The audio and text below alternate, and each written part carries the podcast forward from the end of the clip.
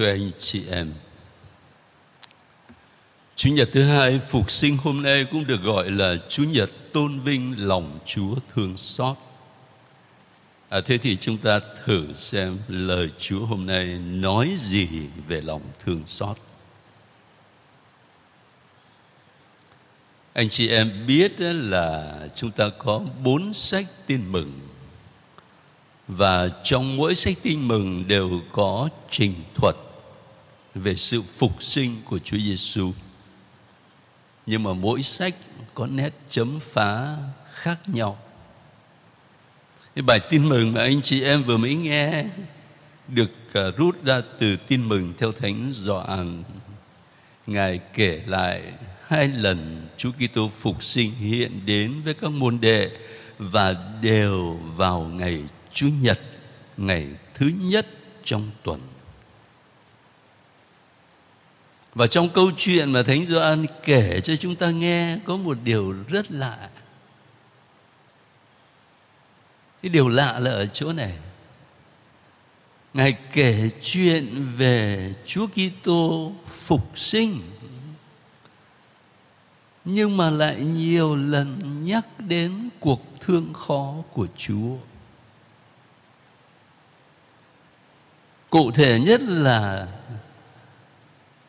khi Chúa Giêsu hiện đến với các môn đệ, Ngài ban bình an, rồi sau đó Ngài cho các ông xem tay và cạnh sườn. Xem tay là để xem cái gì nếu không phải là để xem lỗ đinh? Xem cạnh sườn là xem cái gì nếu không phải là xem chỗ mà bị ngọn giáo đâm thấu? Rồi chưa hết, khi các môn đệ Chúa Giêsu kể lại cho Thánh Tô-ma, bởi vì Ngài không có mặt, thì Thánh Tô-ma không tin. Và ông ấy cũng lại nhắc đến cuộc thương khó. Nếu tôi không nhìn thấy lỗ đinh, nếu tôi không xỏ ngón tay vào lỗ đinh, nếu tôi không đặt bàn tay vào cạnh sườn người, tôi không tin. Rồi cuối cùng Chúa Giêsu hiện đến với các môn đệ một lần nữa, có cả Thánh Tô-ma. Thì lúc đó Ngài mới gọi Tô-ma ra, Ngài nói: anh ra đây, anh đưa tay anh đặt vào đây, anh hãy đặt bàn tay vào cạnh sườn tôi và đừng có cứng lòng. Anh chị em thấy không? Một cái câu chuyện tin mừng ngắn thôi mà 3 lần nhắc tới cuộc thương khó của Chúa. Vậy thì chúng ta có thể đặt câu hỏi là tại sao Thánh Gioan lại làm như vậy? Chắc anh chị em sẽ nói với tôi là để chứng minh rằng Chúa Giêsu đã thực sự sống lại từ cõi chết. Anh chị em nghĩ như vậy là đúng.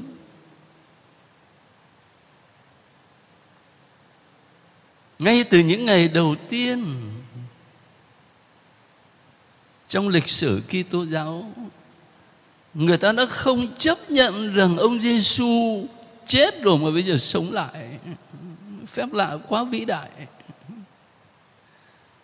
Anh chị em còn nhớ Thánh Mát-thêu kể cho chúng ta chi tiết này, là các thượng tế thời bấy giờ, tức là những người đóng vai trò tích cực trong cuộc đóng đinh Chúa Giêsu trên thập giá, thì các thượng tế mới cho đám lính một số tiền và nói với họ là: chúng tôi canh mổ rồi các môn đệ ông Giêsu đến lấy cắp xác của ông ấy, rồi đi phao tin ông ấy sống lại. Ngay từ lúc đầu người ta đã không tin, và người ta tìm mọi cách để phủ nhận. Thế thì có thể cũng sẽ có những người lý luận rằng cái ông Giêsu mà mấy ông môn đệ bảo sống lại, nó đâu có phải là cái ông Giêsu ngày xưa, là cái ông nào á, chứ còn ông kia ông chết rồi. Dạ thưa không. Ông Giêsu sống lại từ cõi chết chính là ông Giêsu mà anh chị em đã đóng đinh trên thập giá. Và bây giờ ông Giêsu ấy sống lại từ cõi chết, hiện đến với các môn đệ, thì trên thân mình người vẫn còn dấu đinh trên tay và cạnh sườn bị đâm thấu. Chỉ là một ông Giêsu mà thôi. Một cái chi tiết xem ra nhỏ lắm nhưng rất quan trọng và đầy sức thuyết phục. Cho nên anh chị em nghĩ là Thánh Gioan kể cho mình nghe cái câu chuyện này là để chứng minh rằng Chúa Giêsu thực sự sống lại từ cõi chết là đúng thôi. Thế nhưng tôi muốn đặt thêm một câu hỏi. Thì Thánh Gioan chỉ có muốn như vậy thôi à? Hay là Ngài còn muốn nói thêm cái điều gì nữa? Nếu anh chị em nghe kỹ bài tin mừng hôm nay thì bài tin mừng kết thúc bằng câu thế này: Chúa Giêsu đã làm nhiều dấu lạ khác nữa trước mặt các môn đệ. Dấu lạ. Sách tin mừng của Gioan được gọi là sách của những dấu chỉ, những dấu lạ. Những cái gì mà chúng ta nhìn thấy ở bên ngoài nhưng mà nó hàm chứa bên trong cái ý nghĩa rất là phong phú và mời gọi mình phải suy tư, phải khám phá, phải chiêm ngắm. Cho nên không chỉ đơn giản là để chứng minh rằng Chúa Giêsu đã chết mà nay sống lại, nhưng Thánh Gioan còn muốn gửi gắm điều gì đó nơi trang sách tin mừng này. Chúng ta suy nghĩ với nhau thêm một chút. Chúa Kitô phục sinh vẫn mang thương tích của khổ nạn trên thân mình của người. Điều đó muốn nói lên cái gì?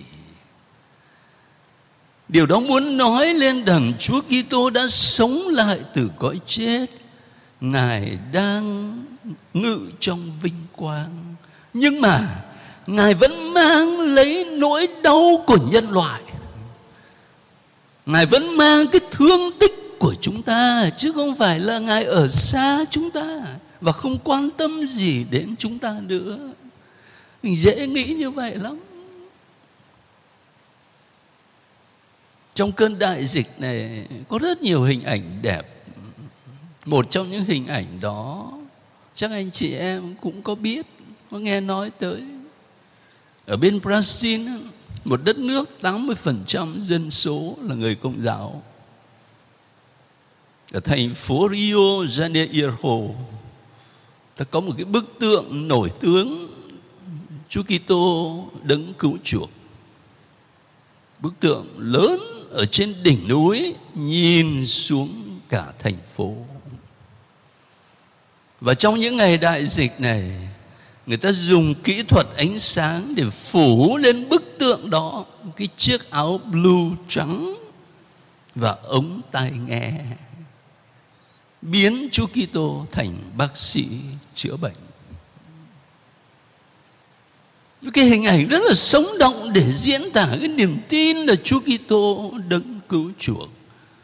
Ngài vẫn tiếp tục mang trên thân mình Ngài nỗi đau của chúng ta, ở bên chúng ta để an ủi, để băng bó, để chữa lành. Đúng như là lời tiên tri Isaiah đã nói trong bản văn mà chúng ta nghe ngày thứ 6 tuần thánh.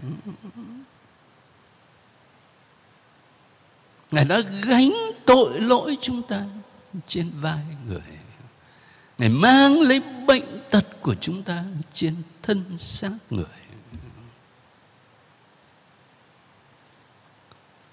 Đấy chính là lòng thương xót đấy. Đấy chính là lòng thương xót. Và từ đó có thể suy nghĩ thêm một chút. Chúa Kitô phục sinh vẫn mang thương tích của khổ nạn trên thân mình của người. Vậy thì thưa anh chị em, Chúng ta có thực sự tin vào Chúa Kitô phục sinh không? Nếu chúng ta không cùng với Chúa mang lấy nỗi đau của anh chị em mình, chúng ta có thực sự tin vào lòng Chúa thương xót không? Khi mà mình chỉ có khẩn nài Chúa thương xót bản thân mình, gia đình mình, mà mình không chấp nhận chia sẻ lòng thương xót cho người khác, có được không? Chắc không được.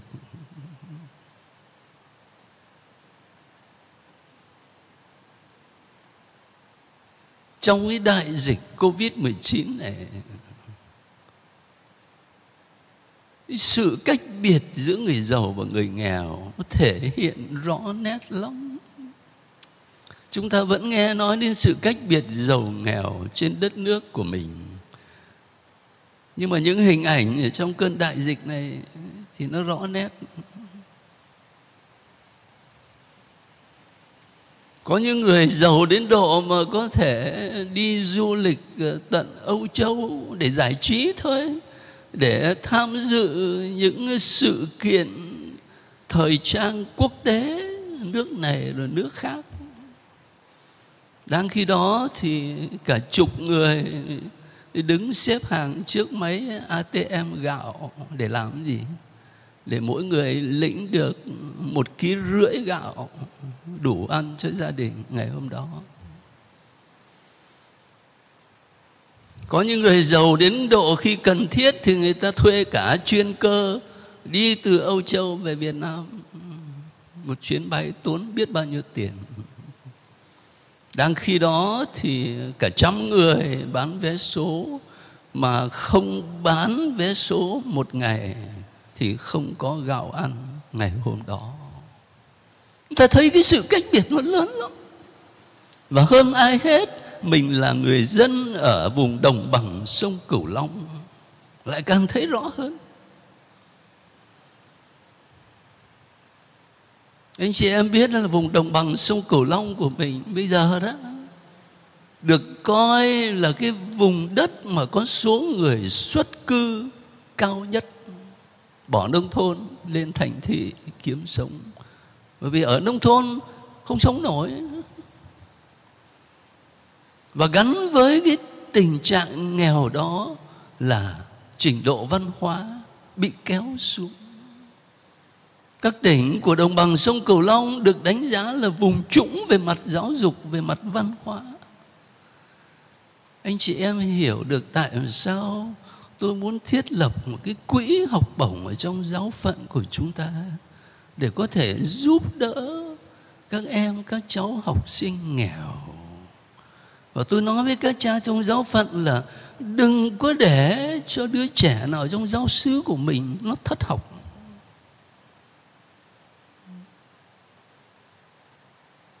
Đừng có để cho các em vì gia đình nghèo quá mà bỏ học, không có tương lai. Và trong những ngày đại dịch này, tôi cũng nói với các cha trong giáo phận cố gắng hết sức, đừng để gia đình nào trong giáo xứ của mình phải đói.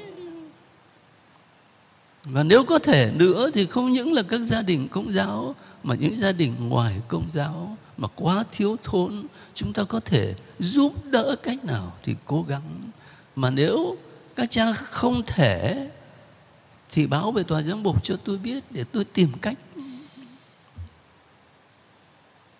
Mình làm được cái gì thì cố gắng, thưa anh chị em.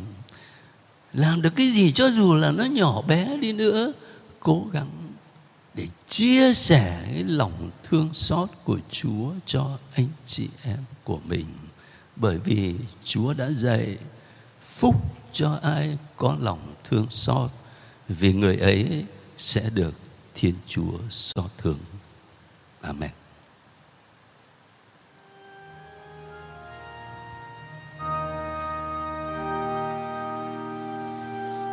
Tôi tin kính một Đức Chúa Trời,